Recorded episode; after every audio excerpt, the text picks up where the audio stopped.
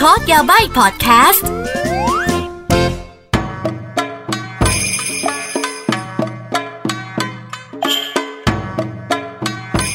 みなさんこんにちはขอต้อนรับนะคะ เข้าสู่ช่วงเวลาของโคโดยาบายนะคะพอดแคสต์ที่สร้างขึ้นมาเพื่อนะคะ ตอบคำถามที่ค้างคาใจเกี่ยวกับประเทศญี่ปุ่น หรือถ้าจะพูดให้เท่ๆ ก็คือ Decipher Japan หรือว่าถอดรหัสญี่ปุ่นนั่นเองค่ะ เอาละค่ะสำหรับโคโดยาบายวันนี้นะคะ ความจริงแล้วนะคะ ประเด็นเนี้ยมีคนถามมากี่เยอะมากเลย คือไม่ได้ถามแบบ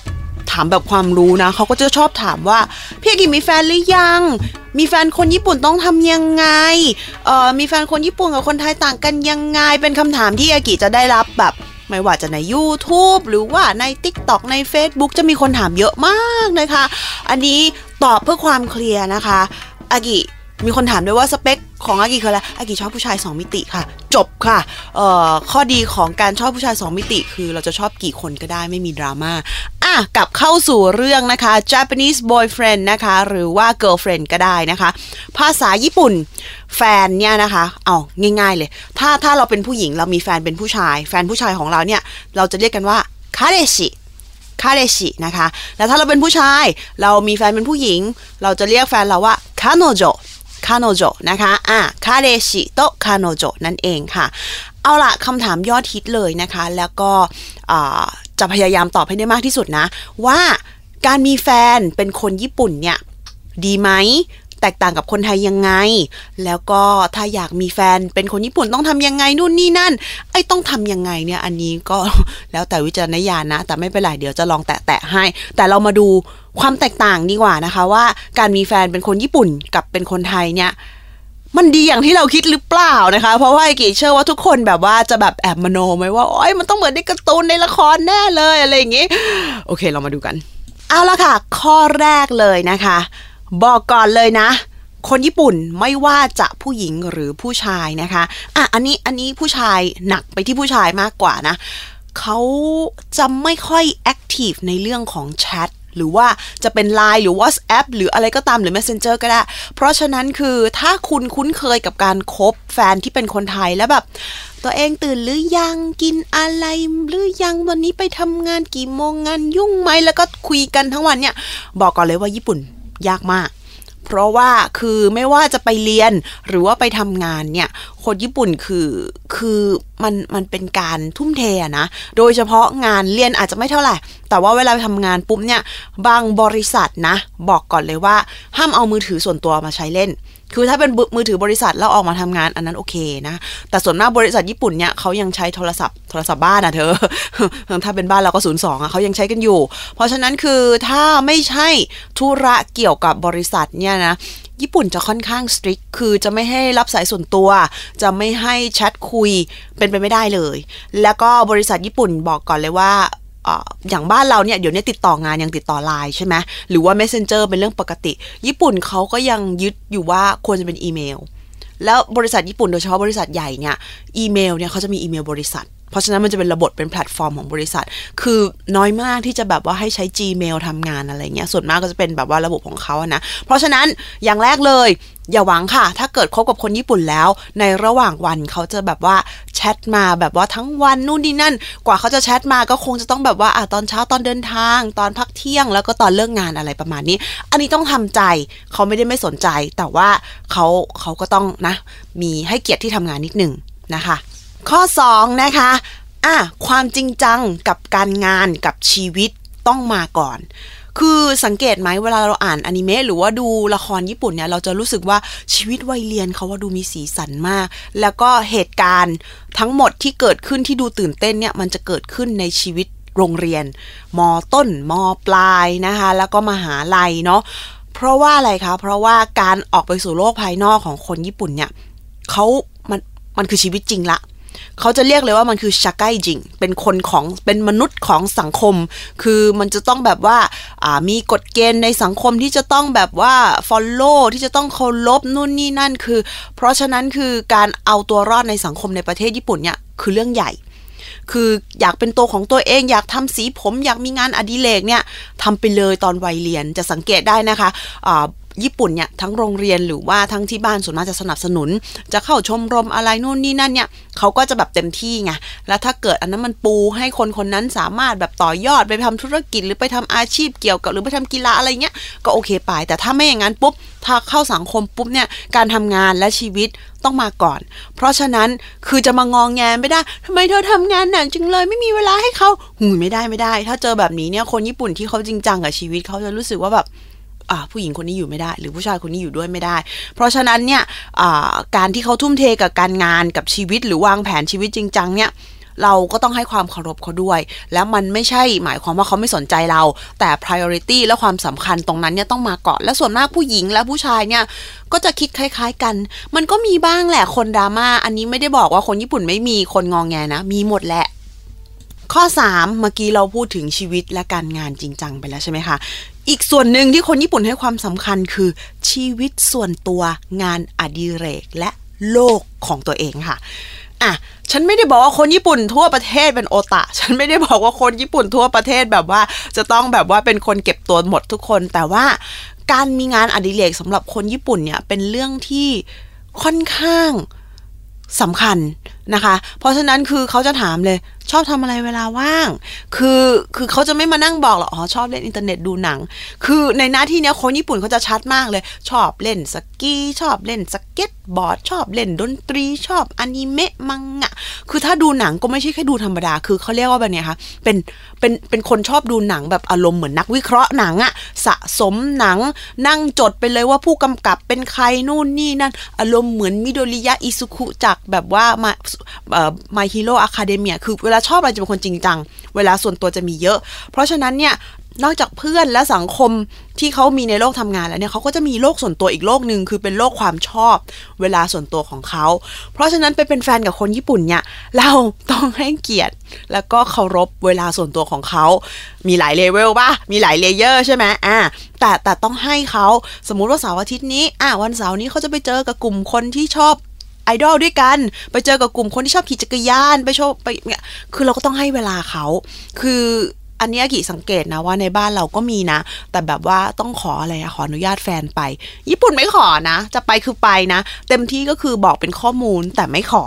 แล้วเราก็ต้องให้ความเคารพด้วยอารมณ์ประมาณนั้น แต่ทีเนี้ยถ้ามันมากไปอะไรไปเออก็ค่อยนั่งคุยกัน แต่ในในในในในการเป็นแฟนกับคนญี่ปุ่นเนี่ยมันต้องมันต้องรู้อะมันต้องเคารพอะว่าเขามีโลกส่วนตัว ข้อ 4 เลยนะคะ อันนี้น่าจะเป็นอะไรที่อากิได้ยินจากเพื่อนที่เป็นญี่ปุ่นเยอะมากคือ เวลาเพื่อนที่เป็นญี่ปุ่นเนี่ยมาคบแฟนคนไทยเนี่ยปัญหาที่เขาเจอบ่อยมากที่สุดคือ แฟนงองแงว่าไม่โพสโซเชียลมีเดียทำไมไม่โพสรูปคู่ทำไมไม่พูดถึง อย่างที่บอกชีวิตส่วนตัวคนญี่ปุ่นค่อนข้างชัดเจนมาก บางคนไม่ชอบที่จะเปิดเผยสิ่งที่ตัวเองชอบ หรือว่าเเปิดเผยชีวิตส่วนตัวของเขา ซึ่งในทวิตเตอร์เนี่ยที่ญี่ปุ่นเขายังมีเลยว่าเขาเรียกไงอคาหลายอคาเพราะว่าเฮ้ยอคานี้เอาไว้พูดชีวิตส่วนตัวอคานี้เอาไว้พูดงานอคานี้เอาไว้พูดเรื่องอนิเมะอคานี้เอาไว้พูดไอดอล คือเขาจะไม่ผสมชีวิตเลย คือ ดูเหนื่อยไหมส่วนตัวนะอากิอะส่วนตัวรู้สึกว่าเหนื่อยจังเลยอะทำไมต้องแบบนี่หนอว่าแยกแบบว่าความเป็นตัวตนของตัวเองเป็นหลายมุมทำไมไม่รวมๆกันไปเลย แต่คือเขาเรียกไงอะ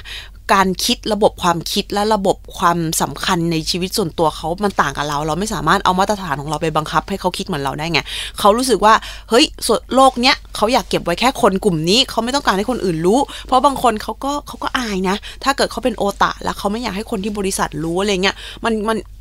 นะนึกออกใช่ไหมเพราะว่าญี่ปุ่นแบบว่า คือเขาจะต้องแบบแยกอะหน้านี้เอาไว้สำหรับสังคมทั่วไป หน้านี้เอาไว้สำหรับสังคมโอตาเวลาออกไปงานโอตาก็จะแต่งตัวเป็นโอตาออกไปกับคนปกติก็จะแต่งตัวแฟชั่นแบบคนปกติ คือแบบฉันยังเหนื่อยแทนเลยไม่ต้องห่วงหรอก ฉันพูดให้เธอฟังตรงนี้ฉันยังรู้สึกเลยว่าเป็นฉันฉันคงสลับไม่ทันอะแต่ว่าอะคนญี่ปุ่นเขาจะชัดมาก เพราะฉะนั้นโซเชียลมีเดียเนี่ยเขาจะเก็บไว้ p r i v a t เยอะ พอสมควร ก็มีบ้างแหละที่ไม่แคร์หรือว่าเป็นอินฟลูเอนเซอร์กึ่งกึ่งกึ่งกึ่งกล้าโชว์ก็มีบ้าง แต่จะสังเกตได้นะคนญี่ปุ่นหลายคนเล่นโซเชียลมีเดียบางคนเขาไม่โชว์หน้านะ หรือถ้ารูปไหนติดหน้าเนี่ยเอาสติกเกอร์บังก็มี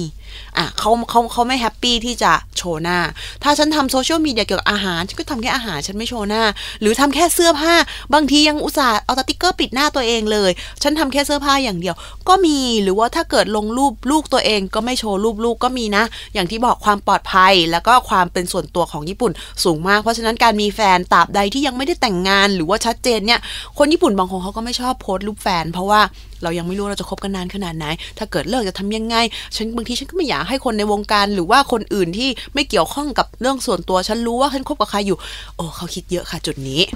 ข้อ 5 ค่ะ ถ้าโซเชียลมีเดียไม่โชว์แล้วเธออย่าได้คิดเลยว่า เวลาอยู่ข้างนอกเนี่ย เขาจะแบบมาจูจีนุ่งนิ่งกับเราโอ้ยยาก แต่มันเดี๋ยวนี้ก็คือเปลี่ยนไปเยอะนะ อันนี้ก็ต้องขอบอกก่อนเลยว่ายุคสมัยเนี่ย มันก็ทำให้คนความคิดเปลี่ยนไป เยอะพอสมควร พื้นฐานความคิดคนญี่ปุ่นอาจจะเป็นแบบพี่อากิพูดก็จริง แต่ด้วยความที่โซเชียลมีเดียเนี่ยมีอิทธิพลต่อความคิดแล้วก็การแสดงออกของคนญี่ปุ่นมากพอสมควรนะคะ แล้วก็อย่างที่บอกเอาจริงนะ ในระหว่างที่ทั่วโลกเขาใช้ Facebook เนี่ย สมัยก่อนญี่ปุ่นไม่ใช้ Facebook ญี่ปุ่นใช้ Mixi อ่าแพลตฟอร์มของเขาเป็นประเทศที่เปิด แต่ว่าชอบใช้แพลตฟอร์มของตัวเองอะไรอย่างนี้ เอาจริงญี่ปุ่นเนี่ยเพิ่งจะมารู้จักรู้จัก Facebook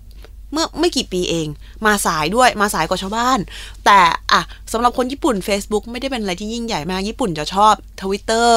ชอบ TikTok ชอบอ่าอินสตาแกรมซะมากกว่านะคะ แต่ทีนี้ก็นั่นแหละ ขนาดโซเชียลมีเดียยังไม่โชว์ เธอคิดเหรอว่าในชีวิตจริงเขาจะเดินจูงมือมุ้งมิ้งนุ่งนี่นี่น้อยมาก แต่เดี๋ยวนี้ดีขึ้นอย่างที่บอกเป็นเพราะว่าโซเชียลมีเดียมีอิทธิพล เขาก็รู้สึกเห็นว่าแบบเฮ้ยต่างประเทศเขาก็ทำกันทำไมเราจะทำไม่ได้ ก็เดี๋ยวนี้ดีขึ้นค่ะ จุงไม้จุงมือแบบมีกอดกันมีอะไรในที่สาธารณะขึ้นมากขึ้นเยอะ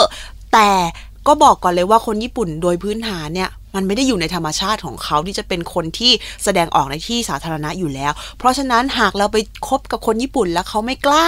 ไม่แสดงออกเนี่ยก็ก็ก็เข้าใจเขาหน่อยละกันว่าเขาอาจจะยังไม่กล้าอะไรอย่างนี้เนาะแล้วก็อีกอย่างเขาแคร์สายตาคนด้วยว่า เฮ้ยในที่สาธารณะมานุ่งนิ่งกัน เขาจะมองว่ายังไงนะ มันจะมองว่าไม่มีมารยาทหรือเปล่านู่นนี่นั่น มันก็มีนะคะ เพราะฉะนั้นจะไม่แปลกใจเลยถ้าเกิดคุณอยู่ในรถไฟแล้วคุณเห็นคู่แบบว่าแฟนเขาหนุ่งนิงนุ่งนิ่งกันแล้วบางทีแบบว่าจะมีคุณลุงคุณป้าลุกขึ้นมาแล้วบอกว่าน่าเกลียดทำอะไรเงี้ยคือแบบมารยาทในที่สาธารณะเขาสำคัญไง แล้วแล้วอย่ามาบอกนะ มันเป็นสิทธิส่วนบุคคล คุณต้องเข้าใจว่าประเทศญี่ปุ่นเป็นประเทศเกาะ พึ่งพาอาศัยกัน ถ้าเกิดอะไรขึ้น เกิดแบบภัยพิบัติอะไรขึ้นเนี่ย มันไม่สามารถพูดได้ว่านี่เรื่องของฉัน ทุกคนต้องช่วยกัน เพราะฉะนั้นในสังคมที่เกื้อกูลกันช่วยกันเนี่ย การให้เกียรติ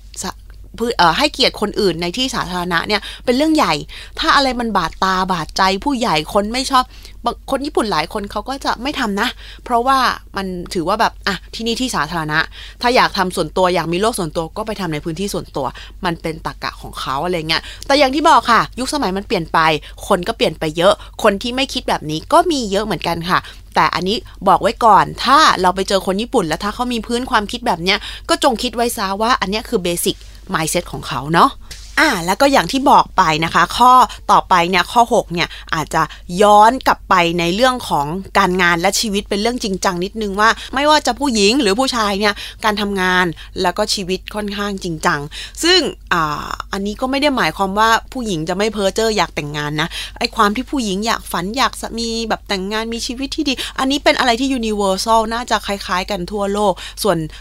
ความคิดตรงนี้เนี่ยมันจะเยอะน้อยก็ต่างกันไปแล้วแต่คนนะคะแต่ทีนี้เนี่ยการไปเดทกับสมมุติคุณเป็นผู้หญิง คุณมีแฟนเป็นคนญี่ปุ่น คือถ้าเป็นฝรั่งเนี่ยอาจจะคิดไปเลยว่า เฮ้ย ผู้ชายต้องจ่ายตังค์สิ this is a date นู่นนี่นั่น แต่ญี่ปุ่นไม่เสมอไปนะ เพราะว่า อะผู้หญิงก็ทำงานเก่งนะญี่ปุ่น อืม ผู้ชายก็ทำงานได้ ผู้หญิงก็ทำงานได้ คือเขาบางทีเขาก็แฟร์นะ แชร์แชร์ซึ่งซึ่งซึ่งความความจริงอเมริกันก็ก็แชร์แหละ แต่ว่าถ้าเป็นเดทแรกหรือว่าช่วงแรก ๆ เนี่ยอะผู้ชายจ่ายเป็นเรื่องปกติอะไรเงี้ยแต่ญี่ปุ่นเนี่ยเธอคิดว่า ญี่ปุ่นแบบว่าผู้ชายเป็นใหญ่แต่ว่าความจริงผู้หญิงญี่ปุ่นก็ก็เก่งนะแล้วก็หาเงินเก่งด้วย แล้วก็เก็บตังค์เก่งด้วยอะไรเงี้ย เพราะฉะนั้นคือแบบว่าก็มีบ้างแหละ ผู้ชายที่ป๋าผู้ชายสายเปมี แต่อย่า expect เพราะว่าที่ญี่ปุ่นค่อนข้างอยู่ในเกณฑ์ที่ในเรื่องในเรื่องแบบนี้นะ จะจะจะเท่าเทียมกันเผลอๆบางทีผู้หญิงแบบว่าดูแลเยอะกว่าก็มีนะ อ่า แต่ทีนี้เนี่ยก็อย่า expect แต่เรารู้ว่าในประเทศไทยเนี่ยเออผู้ชายจ่ายมันยังไงมันก็ดูดีกว่าอะไรเงี้ยเนาะแต่ว่าญี่ปุ่นไม่เสมอไป แต่เขาจะเน้นว่าอะเท่าเทียมกันแฟร์กันอารมณ์ประมาณนั้น ส่วนข้อสุดท้ายข้อ 7 อันนี้น่าจะสำคัญสุดเลยมั้ง น่าจะรวบทั้งหมดที่พูดมาคือ ต้อง considerate หมายความว่าจะต้องเห็นอกเห็นใจ แล้วก็ให้เกียรติซึ่งกันและกันพอสมควร คำพูดหรือกิริยาที่เป็นการหักหน้า ฉีกหน้า หรือว่าทำร้ายแบบความเชื่อถือของอีกฝ่ายหนึ่งเนี่ย ถือว่าเป็นการกระทำที่เสียมารยาทมาก คือบางทีเราเห็นแบบว่าเป็นแฟนกัน คนไทยไม่คิดมาก อากิก็ไม่คิดมากนะบางทีสมมติสมมติตอนสมัยมีแฟนเนี้ยแฟนจะแซวเราต่อหน้าคนอื่นว่า เอ้ยพูดอะไรอะเราตลกว่ะเอ้ยไร้สาระอะไรเงี้ยหรือว่าแบบไม่จริงอะวันนั้นเธอยังทำอยู่เลยคือนึกออกว่าหักหน้าขำๆอะไรเงี้ยคือเราไม่คิดอะไรมากเราก็ถือว่าแฟนแซวไม่คิดอะไรใช่ปะแต่ญี่ปุ่น โอ้โหระวังให้ดีแล้วกัน เคลียร์ให้ชัดว่าโอเคกันจริงหรือเปล่า เพราะบางทีพูดอะไรในที่สาธารณะที่ไม่ไว้หน้าแฟนหรือว่าหักหน้ากันหรือทำให้เขาเสียหน้าเนี่ยตอนแรกๆเขาอาจจะเฉยๆแหละ แต่กลับบ้านอาจจะดราม่ากันได้ เพราะถือว่าไม่ไว้หน้ากัน โดยเฉพาะถ้าเกิดถ้าเกิดเป็นกลุ่มเพื่อนกันเองแซวกันเองยังโอเค แต่ถ้าเกิดสมมติว่าไปกับเพื่อนที่ทำงาน หรือว่าไปกับเพื่อนที่แบบว่าอาจจะผู้ใหญ่หน่อยอะไรอย่างเงี้ย แล้วเราแบบ เราปนขำอะไปแซวเขาไปอะไรเขาบางที บางทีเขาไม่ชอบนะ ก็ระวังหน่อยนี่กันละกันคือประเทศญี่ปุ่นเนี่ยต้องบอกก่อนเลยว่า ความทันสมัยนั้นมี ความคิดแปลกใหม่ แล้วก็ความคิดที่แบบว่าล้ำก็มี แต่ว่าเขาอะให้ความสำคัญวัฒนธรรมมากพอสมควร เพราะฉะนั้นเนี่ยมันจะเป็นมันจะเป็นฟิวชั่น มันจะเป็นประเทศที่ความคิดใหม่กับความคิดเก่าเนี่ยมันยังอยู่ด้วยกัน เพราะฉะนั้นคือแบบในความในความทันสมัยของคนเนี่ย รากของเขาเนี่ยมันยังมีแบบว่า mindset แบบเดิมๆอยู่ เพราะฉะนั้นจะพูดจะจาอะไรเนี่ยไม่ใช่ว่าเขาไม่เข้าใจหรอกเขาเข้าใจแหละ แต่ว่า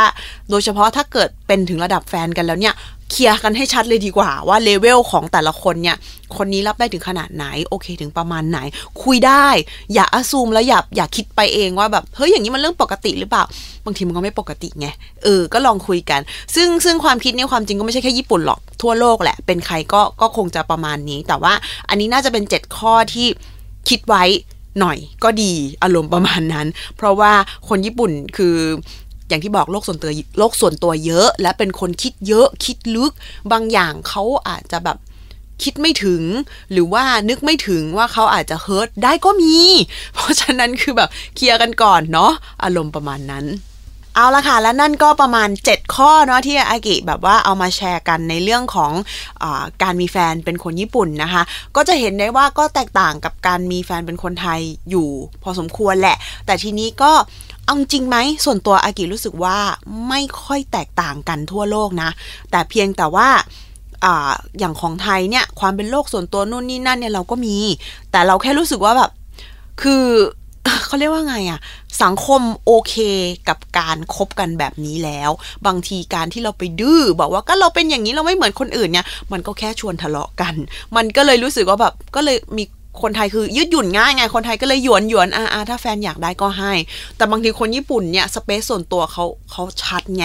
บางทีไปล้ำ อาณาเขตเขาแล้วเนี่ยเขาไม่หยวนกับเราไงเออมันก็จะต่างกันที่ตรงนี้นิดนึงอะไรอย่างนี้นะ คนไทยจะแบบว่ายืดหยุ่นง่ายกว่า ฝรั่งก็ค่อนข้างยืดหยุ่นง่ายนะ แต่แต่ความจริงฝรั่งสเปซส่วนตัวเขาก็เยอะนะเออเพราะฉะนั้นก็อะระวังกันนิดนึงแล้วกันนะคะ ก็ความฝันที่จะมีแฟนเหมือนในอนิเมะหรือในการ์ตูนอะไรเงี้ยเออมันก็มีได้แหละ แต่ก็ค่อยๆเนาะส่วนจะไปเจอที่ไหนอะไรยังไงช่วงนี้อยู่บ้านไปก่อนนะคะออกนอกประเทศไม่ได้ ถ้าเกิดจะไปญี่ปุ่นก็เอ้ยแอปเขาก็มีเยอะแยะแหละ แต่ทั้งหมดทั้งปวงนะคะ จะใช้แอปใช้อะไร ก็ควรจะระวังตัวเอาไว้แล้วกันนะคะ เพราะว่ามิจฉาชีพมีทุกที่บนโลกนี้ค่ะ ไม่ใช่ว่าญี่ปุ่นแล้วจะปลอดภัยนะจ๊ะเอาล่ะสำหรับวันนี้ก็จบเพียงเท่านี้นะคะ ใครชอบหัวข้อไหนหรือว่าอยากจะให้พูดเกี่ยวกับหัวข้ออะไรก็คอมเมนต์ทิ้งท้ายกันไว้นะคะ แล้วเราเจอกันใหม่ episode หน้าค่ะสวัสดีจ้าまたบ๊ายบาย